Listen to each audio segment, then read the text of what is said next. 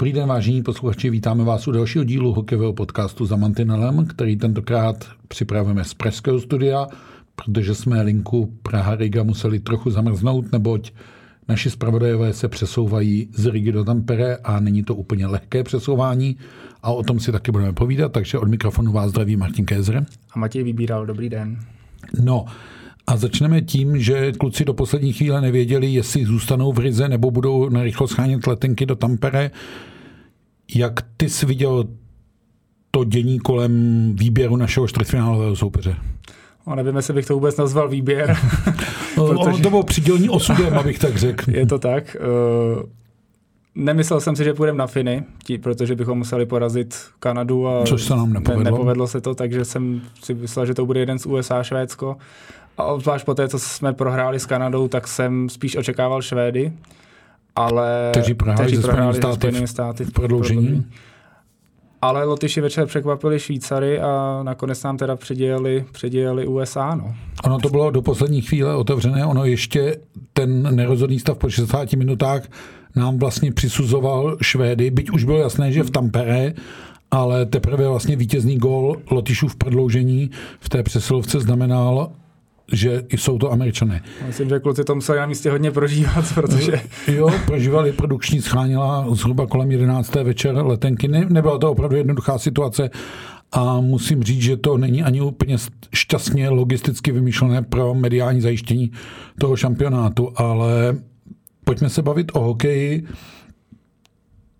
Já musím říct, že nevím, jestli jsou Spojené státy vlastně z těch tří možností, které před zápasem byly lepší, nejlepší, nejhorší variantou, dá se to vůbec takhle jako dělit podle tebe? No moc nedá, no. Tak když se na to podíváme jenom z hlediska výsledků na tomhle šampionátu, tak by měly být tou nejhorší variantou, protože všechny svý zápasy vyhráli a ačkoliv třeba ta soupiska nevypadá tak nabitě, tak uh, v té skupině ukázali, že sílu mají. No jdou jako nasazená jednička vlastně do playoff. Ztratili vlastně jediný bod až v tom posledním zápase se Švédy a bude to rozhodně složitá výzva, ale to by byli všichni tři z těch, z těch soupeřů. Finové sice neměli, měli takový pomalejší rozjezd, neměli úplně přesvědčivý výkony, ačkoliv jsou domácí, obhajují titul, tak uh, se rozjížděli pomalejš, ale zase včera nasázeli sedmičku dánům, takže taky už asi našli, našli tu svou formu. A Švédi taky na tom turnaji ukazují skvělé výkony, dostali sedm gólů z těch sedmi zápasů. Tak nejdřív vezmeme to tentokrát v obrázně, zkusíme nejdřív rozebrat jasně toho soupeře, který nás čeká a pak se dostaneme k českému týmu. Já myslím, že po řadu lidí jsou výkony Spojených států překvapením. Pro mě taky s tím souhlasím. Eh, protože ten výběr zdí, zní zdánlivě bezejmeně, eh, bezhvězdně, ale ono pár hvězd tam najdeme. Tak začneme v brankovišti, kde příležitost dají všichni tři golmani, ale jako jednička se jeví The Smith. S tím asi souhlasím. Myslím, že i s ohledem na čísla ze základní části, že vlastně i nejvíc dostal prostoru v NHL a tady vlastně taky na šampionátu odchytal čtyři zápasy, v průměr 94%, takže za mě myslím, že taky dostane ten prostor a i souvisí s tím, že dostal vlastně prostor proti Švédům, takže myslím, že to bude podobný jako v českém týmu, kde vlastně chytal Karel Vejmelka tu generálku, takže už to tak zůstane i na to čtvrtfinále. No a jak na Caseyho Desmise vyzrát, to je golman, který působí v Pittsburghu, uh, Radim Zohorna by si ho mohl možná maličko pamatovat, ale uh, zase to není golman, který by byl ověnčen kdo ví jakou slávou. Na světové scéně taky moc velké zkušenosti nemá, na rozdíl od Petersena a Komesa, kteří už na mistrovství byli, ale když budeme předpokládat, že bude chytat Casey the Smith, může to být třeba trochu slabina americké sestavy? No podle těch čísel to moc nevypadá a myslím si, že to slabina bude jenom, když se nám opravdu povede vytvářet tlak na toho golmana.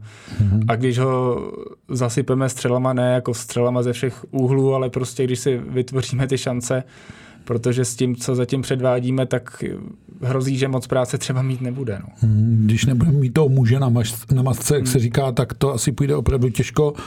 Uh, nutno říct, že jsme proti Kanadě měli snad 17 střel. 17, 17, no. To není asi věc, která by, kdo ví, jak ten tým zdobila.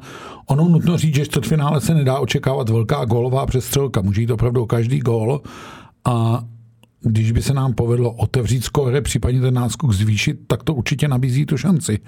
Ale američané zatím vypadají jako ofenzivně velmi zdatní, schopní a mají tam spoustu hráčů, kteří jsou schopni se v té koncovce prosadit, což je elementární rozdíl proti českému týmu, kde těch hráčů je opravdu pramálo. Tak zkusíme si vzít ty Američany. Tynan, Grimaldi, Garland, Touch, to jsou hráči, o kterých se to asi čekalo.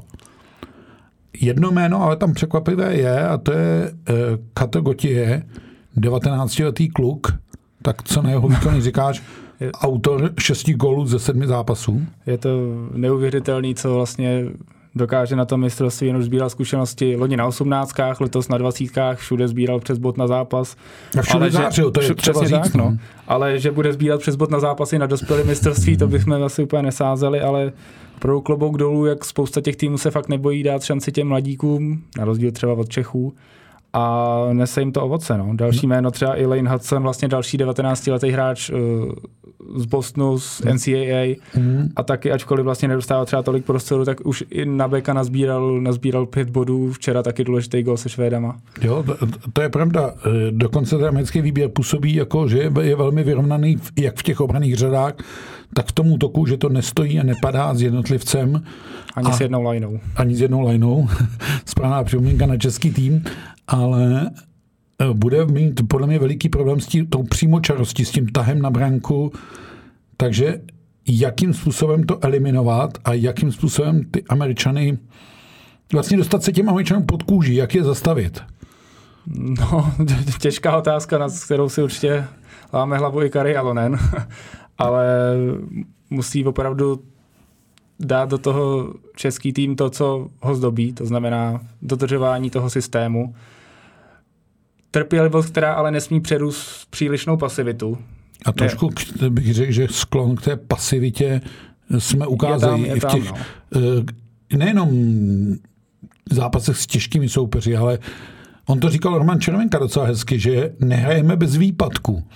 A skutečně zatím jsme z těch sedmi zápasech turnaje ani jedno neodehráli na 60 minut, dokonce bych řekl ani ne na 50 minut. Možná nějaká hranice je 30-40 minut, ale to je fakt málo pro finále. A možná jenom ten zápas s Kazachstánem byl vlastně takový kontrolovaný, ale vždycky tam jinak ale nějaký výpadek. si, druhá třetina byla taky velmi jalová. Zase naopak včera proti Kanadě byla nejlepší druhá třetina, no. ale první a třetí byla zoufalá. Asi si poslechli kluci váš podcast, jste říkali, že druhou třetinu hrajem hrozně, tak hráli, se hráli výborně, ale tentokrát vyšla ta první a třetí. No. no to je škoda, že jsme neříkali, že je potřeba hrát i první a třetí třetinu. Ne, vážně, hráči to samozřejmě vědí, ale kde se to podle tebe děje, že se nám tohle zatím nedaří? Chybí tomu týmu vlastně reálná hokejová kvalita, reální rozdíloví hráči po ztrátě chytila sedláka? Tak samozřejmě to hraje obrovskou roli, ale i z toho, co pak třeba říkají samotní hráči po těch zápasech, tak oni si včera po té první řek, třetině řekli, musíme to zlepšit, musíme udělat tohle, tohle, tohle. To se jim vlastně na tu druhou třetinu povedlo ale pak už na to nedokázali navázat v té třetí, kdy si třeba to samý řekli Kanaděni a vlastně od toho českého týmu už nepřišlo žádný zlepšení a zase to spadlo do toho podprůměru. To znamená, myslíš, že jako hůř reagujeme na hru soupeře nebo na no, pozměnění stylu možná nebo trochu jo, s těma pojetí soupeře? S těmi Švýcary to bylo podobné, když oni taky vlastně na nás nastoupili v té druhé třetině a taky jsme na to vůbec nedokázali zareagovat.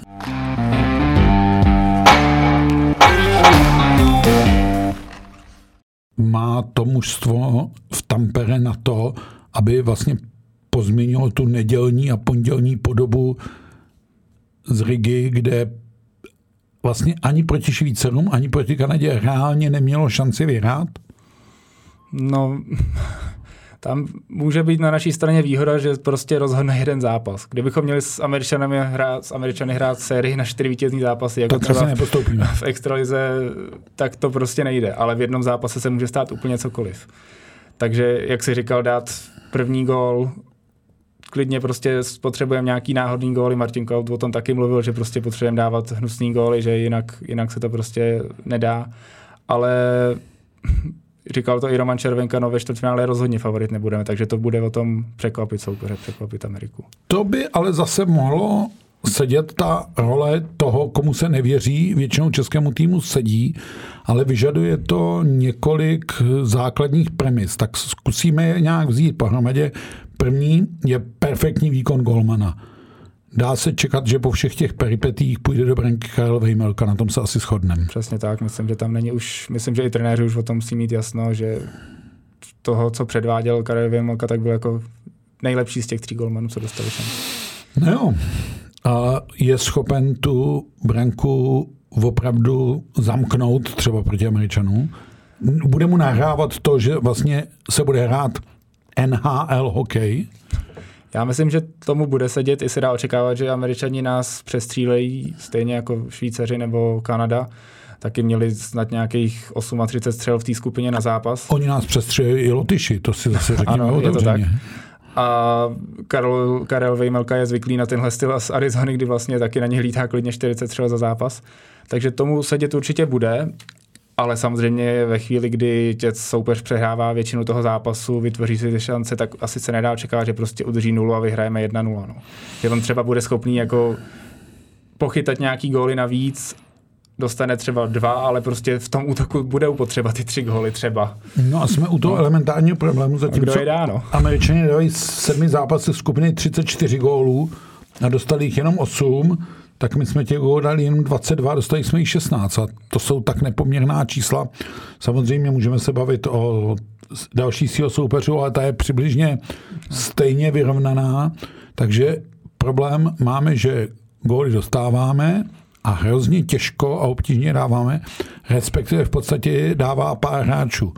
Když si to vezmu, tak dali góly Kubalík 8, Červenka 3, to jsme na 11, jestli dobře počítám, Fleck 2. No a pak už jsou všichni po jednom. A pak ne? už jsou to jenom jednotky a pak jsou hráči, kteří nemají vůbec nic a čekalo by se to od nich. Takže co nás může zachránit? Probuzení útočníků nebo probuzení střelců? No, volá se potom celý turnaj a eh, teď je opravdu nejvyšší čas, aby, aby to přišlo, aby hráči jako, jako Michal Špaček, který schytává vlastně kritiku celkem dost celý šampionát. Včera na něm bylo vidět, že jako bojuje, že se snaží, ale že to prostě není úplně ono na hráče, který sbírá, sbíral bod na zápas ve, ve švýcarské lize, který v průběhu sezóny sbíral bod, bod na zápas v reprezentaci.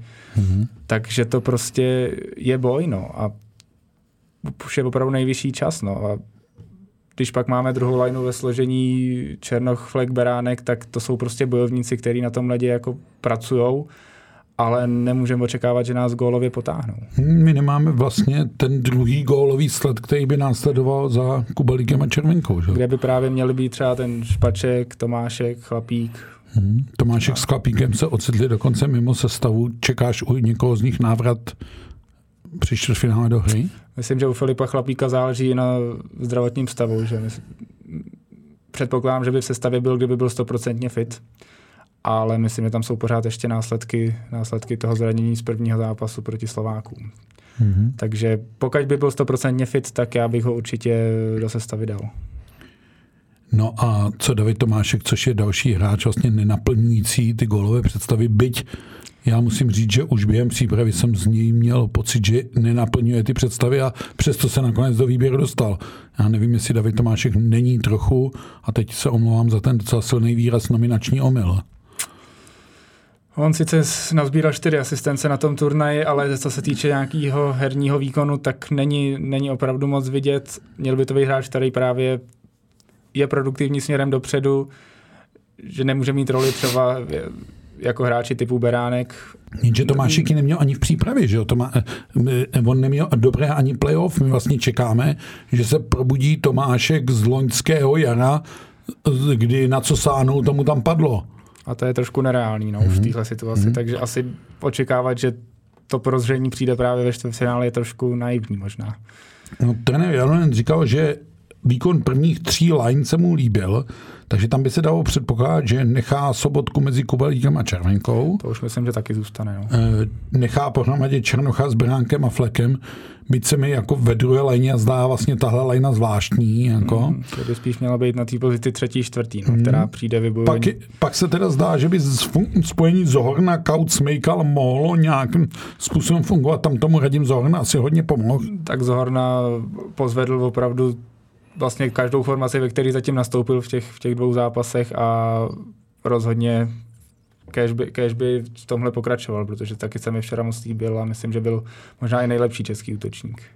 No a pak zbývá Lenz, Špaček, Voženílek, Chlapík Tomášek. No a z téhle pětice vyber trojici. Tak pro koho by si jako plédoval, když to řeknu takhle?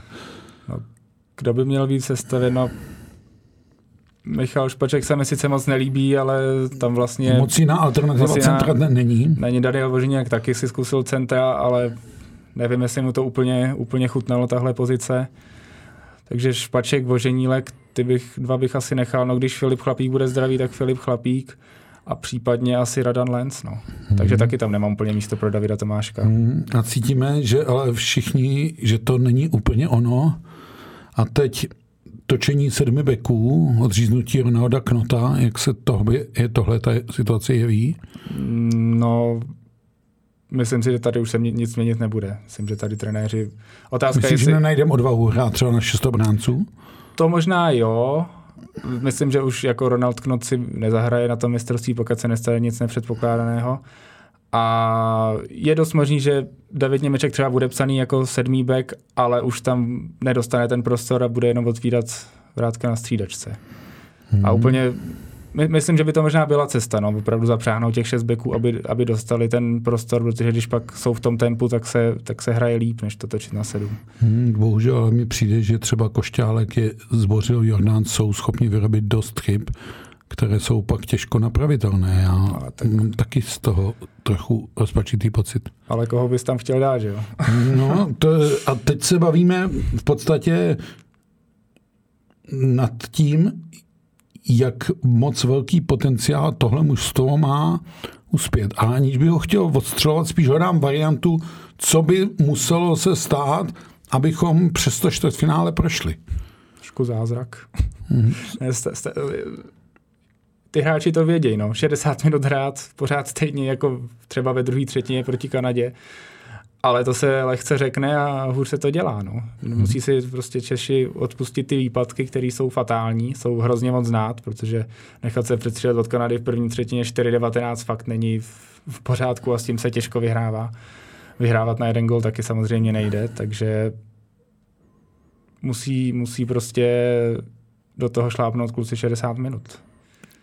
Myslíš, že je nějaká výhoda to, že se opravdu všechno za skupinou maže a že můžeme to opravdu zkusit jakoby nastartovat trochu jinak, než celý ten mod té základní skupiny v Rize probíhal? Tak samozřejmě je to určitá šance a vlastně o tom ty mistrovství světa jsou, že vždycky o tom osudu rozhodne jediný zápas, ozvlášť, když se nepodaří třeba tu skupinu vyhrát a jít na nějakého papírově snadnějšího soupeře, když tam letos úplně moc nejsou podle, podle těch dosavadních výsledků. Takže ono, ať už bychom skončili v té skupině druhý nebo čtvrtý, tak ve výsledku je to jedno a asi do všech těch střetnutí bychom vstupovali v roli mírného až většího outsidera.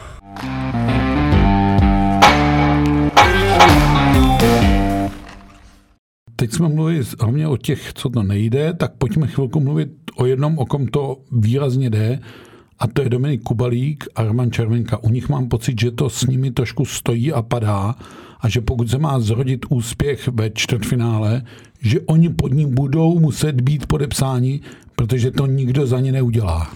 To rozhodně, no. Tak ideální scénář, že se prosadí a k ním se přidá ještě někdo z toho zbytku. A tím aby, to podepřou. Aby, aby tam se sečetlo na nějakých 4-5 gólů a to by, to by mohla být ta cesta, ale samozřejmě to, to se lehce říká a určitě, určitě se pod to musí podepsat, ale varování je taky ten zápas proti, proti Kanadě, protože tam se vlastně k ničemu moc nedostali a Kanada možná Kanada trošku, dobře věděla. A do, dobře asi možná A trošku na, nastínila recept i Američanům, jak, hmm. jak na Kubalíka s červenkou hrát. Hmm, to si myslím, že se bude dít a pokud nedostaneme moc přeslovek, proti Kanadě jsme vlastně dostali dvě, jestli si to uvědomuji tak. dobře, tak eh, ten prostor, kde můžou Kubalík s Červenkou výrazně ukázat té své zbraně se jako zmenší. Konec konců vzpomněme si loňské čtvrtfinále, které vlastně rozhodly přesilovky zápas s Německem v Helsinkách.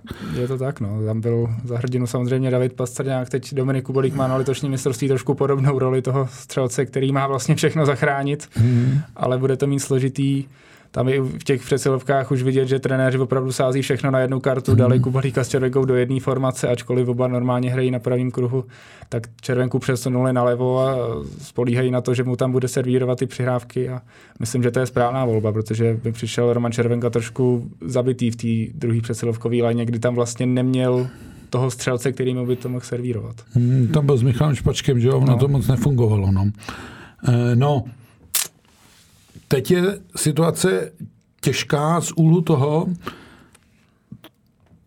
my máme vlastně málo rozdílových hráčů, ale přesto cítíme, že to na ně musíme zkusit uhrát. A už to tady jednou řekl, kdyby se hrálo na čtyři vítězné zápasy, tak se možná bavíme jinak, ale je to na jeden zápas. A už pamatuju čtvrtfinále, kdy se nám povedlo Spojené státy překvapit, zaskočit shodou okolností. Je to tady náš nejčastější čtvrtfinálový soupeř. Ať se budeme dívat napříč eh, všemi, včetně olympijských her a podobně, hmm. tak Američany potkáváme ve čtvrtfinále nejčastěji. Je to asi jenom schoda náhod?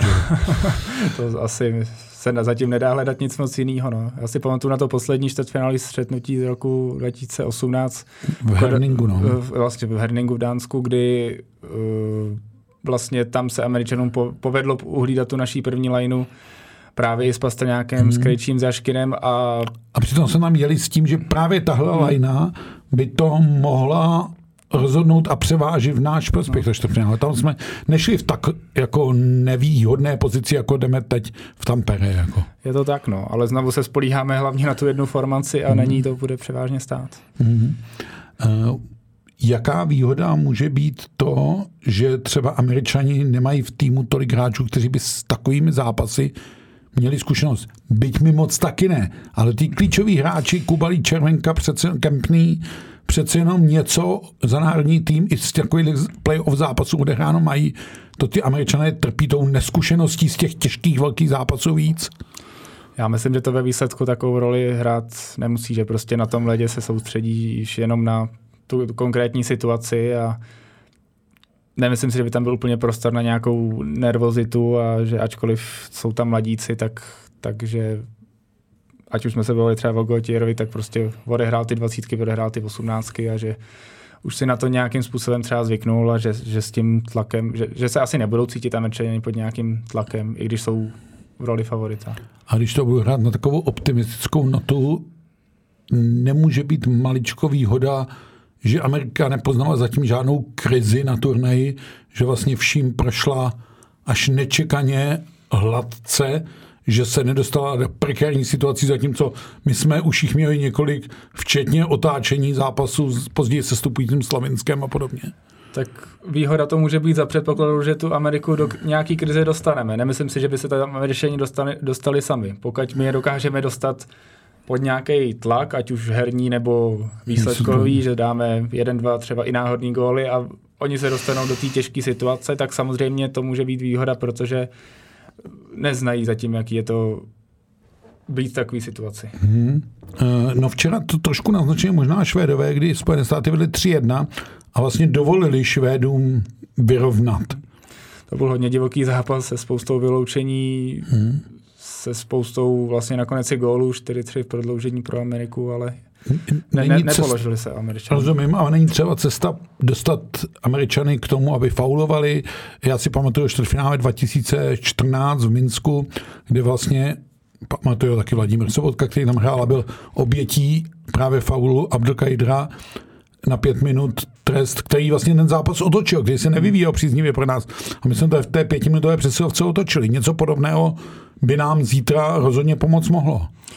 Samozřejmě, no, ale taky musíme soupeře donutit k těm faulům, že jo? protože když nebudeme hrát s pukem, tak se těžko dočkáme, dočkáme přesilovek, takže je to o tom zkusit se usadit v tom útočném pásmu, zkusit chvilku zamknout Američany a z toho pak můžou pramenit ty přesilovky. Samozřejmě, když někdo z Američanů ulítne, udělá nějaký hloupý faul, tak je jenom dobře pro nás, ale na to se nemůžeme spolíhat. Hmm. Ono, on, to usazení s pukem v pásmu, to je taky problém, který se nám úplně v tom turnaji nedaří. Jako je to tak, no. Vlastně vždycky máme jenom pár pasáží, kdy to zase chviličku začne vypadat jako dobře, že prostě jo, takhle můžeme pokračovat, takhle to přece funguje a o pár minut později zase všechno jinak a zase si nejsme schopni vytvořit nějaký soustavnější tlak.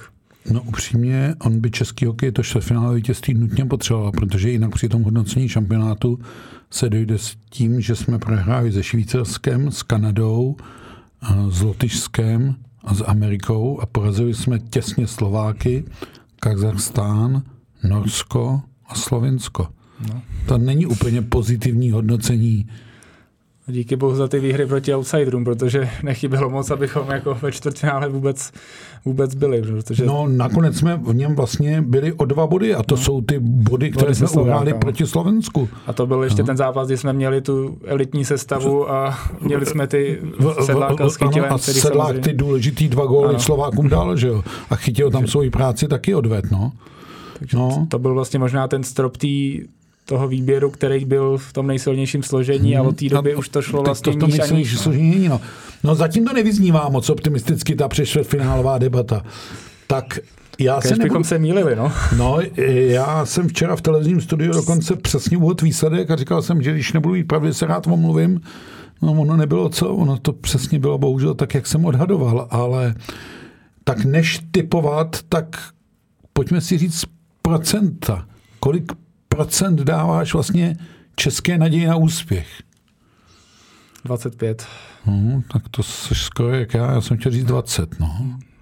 Což oba asi cítíme, že není úplně moc, tak doufejme, že nám třeba během čtvrtka od těch 15-20 ty procenta začnou naskakovat a na konci to bude 100. Samozřejmě, no. Jsme sice pesimisti, ale určitě bychom si přáli, aby, aby se povedl nějaký, povedlo nějaký to překvapení.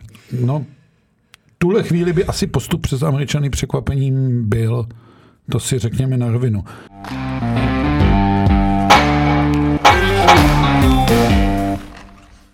Tak ještě v rychlosti se jenom pojďme podívat na tři zbývající čtvrtfinále. Tam jeden duel je nesmírně zajímavý a musíme se u něj zastavit. Finsko-Kanada. To je finále posledních tří mistrovství světa v tomhle složení. V tuhle chvíli je jasné, že v Tampere se tohle opakovat nebude, protože jeden tým vypadne už ve čtvrtfinále. Trošku smutný pro oba soupeře, ale... Hmm. tak Kanada si Finy tak trochu vyhrála a přišlo mi, že to vůbec neřeší, jestli si je vyhraje nebo nevyhraje. Finům to nic jiného už nezbylo, než potom eh, prořez Američany a ztracenými zápasem se Švédem v prodloužení. No tak co, Finsko nebo Kanada? To je teda těžký typ, takhle si typovat reprízu finále, ale s ohledem na ten dosavadní průběh šampionátu a toho, že Finové se mi opravdu tolik nelíbili, tak, tak řeknu Kanada, i když si myslím, že pořád s tou sílou Finů budou možná mírným favoritem Finové. Tak já řeknu Finové a i vzhledem k tomu, že mám pocit, že výkon Kanady není úplně stoupající, podstatě nejlíp se mi Kanada zdá, že hrála první zápas proti Lotyšsku, které opravdu smázla v tom prvním zápase 6-0 a pak to tak kolísávalo. Ani ten včerejší výkon proti České republice nebyl kdo ví. Jsme jim to jako. celkem usnadnili. No, no. no. Takže já říkám Finsko. Nebudu překvapený, když to tak dopadne. Eh, tady. Já zase nebudu překvapený, když postoupí Kanada, protože Finové jsou pod tlakem hmm. velikým. Ale nějak tak si říkám, že hrát s Finy v Tampere pro Kanadu bude stejně těžký, jako to bylo loni ve finále. Určitě, určitě. Hmm, Švýcarsko, Německo tak tam určitě musím říct Švýcarsko, ale jsou tam ty varování, protože Němci dokázali odehrát velmi tři dobrý zápasy proti všem těm třem favoritům ve skupině. A vlastně nakonec trošku škoda pro ně, že skončí až, až čtvrtý v té skupině, protože určitě tam mohli nějaký minimálně body urvat. Takže Švýcary jsou favoriti, mají opravdu letos ohromně silný tým a to by bylo pro ně velký zklamání, kdyby skončili už ve čtvrtfinále. No, Švýcaři nechali pět nejlepších hráčů dokonce odpočívat eh, na ten závěrečný zápas s Lotyšskem, což myslím, že zejména na Slovensku, které to stálo postup do čtvrtfinále, jim nebudou moc zapomenout, ale pro mě jsou Švýcaři poměrně jasným favoritem a pokud to pojmou tak, jak pojímali celou základní část a přidají těch pět hmm. hráčů, kteří nehráli Niederreiter, Hischier, eh, Kukan, Malgin, tak si myslím, že eh, jsou schopní Němce vyřadit. No a zápas, který jsem možná čekal nejméně, protože nakonec Lotyši po pěti letech jsou ve finále, což by po tom začátku málo kdo řekl. To teda, no. no a zase začali jdou... prohrou s Kanadou a prohrou se Slovenskem. A zase jdou na Švédy po pěti letech. A jdou zase po pěti letech na Švédy, tak co? No tak samozřejmě favority tady naprosto jasný, asi největší ze, z těch všech čtyř zápasů. Ale samozřejmě taky Švédi určitě nemůžou podcenit soupeře, uh, protože Lotyši taky výkon Lotyšů má velmi stoupající tendenci. A, a řekl bych, že se jim rozehrávají klíčoví hráči. Hmm, hmm. Daugavinč, Balcers, proti Švýcarům hráli už opravdu výborně a jednu věc Lotyši celý turnaj procházeli, že hrají výborně s nožem na krku. Hmm. To už zahráli proti nám, to zahráli včera proti těm Švýcarům a když Švýcaři vedli 3-2, tak jsem už Lotyšům přestával věřit, že by to mohli dokázat. Jako opravdu bojovali srdcem, hnalo je vlastně vyprodaná, vyprodaná arena v Rize. A, a budou mít znova k dispozici. Jo, jo. Takže ta atmosféra je, myslím, že tady to není ten případ jako třeba s Finama, který jsou pod velkým tlakem, že naopak tady ta atmosféra může být opravdu velký, eh, může být velký bonus pro ty Lotyše, který rozhodně už nemají co ztratit, můžou, můžou jenom překvapit, už teď jenom překvapili a že, že můžou být nepříjemně soupeřem pro Švédsko, který už dokázali v minulosti mnohokrát potrávit. Vlastně oni se s nimi taky potkali několikrát v posledních letech na mistrovství. A skoro vždycky to byl zápas o jediný gol rozdíl, mm. takže tam možná Švédi mají varování z těch minulých let, i těch pět let zpátky, kdy se střetli ve čtvrtfinále, tak tam to taky rozhodoval jediný gol, tam Švédové vyhráli 3-2. Takže z těch tvých typů vyznívá, že vlastně ti lépe nasazení Spojené státy, Švýcarsko, Švédsko a Kanada uspějí? Žádné překvapení papírové nebude? Nebo to by no, přece tak... vítězí ta vlastenecká dušička? Možná se dá říct, že jestli Kanada postoupí nad Finskem, tak to bude překvapení. No. Ale, ale jde z lepší, opozi- z, z, lepší pozice, pozice ano, že? takže tam je to 50-50, no ale s ohledem na ten český tým se trošku bojím, že tam žádný překvapení nebude. No, a tak to necháme asi na český tým, eh, na našich dvou zpravodajích, kteří budou na místě, pokud překonají letecké nástrahy na trase Riga-Helsinki a poté vlakem do Tampere. Hraje se ve čtvrtek, hraje se v 15.20, vlastně ten první zápas, já myslím, že hráčům je to asi svým způsobem jedno, jestli hrají první nebo druhý zápas a myslím, že jim bylo i docela jedno, jestli jako cestují nebo necestují.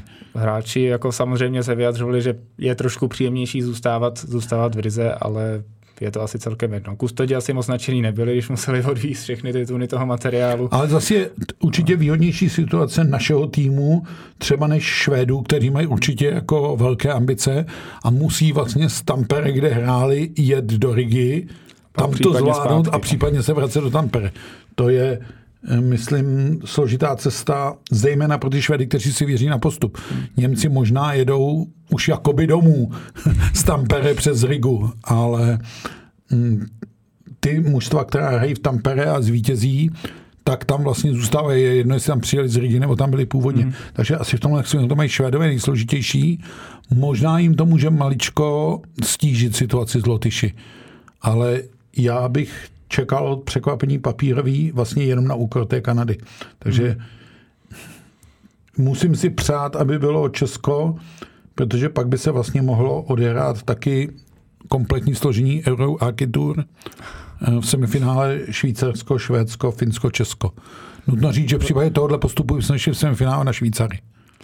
Tak by byla, byl prostor na odvetu, a, ale to je ještě hrozně daleko, daleko. a teda hlavně z našeho pohledu hrozně daleko.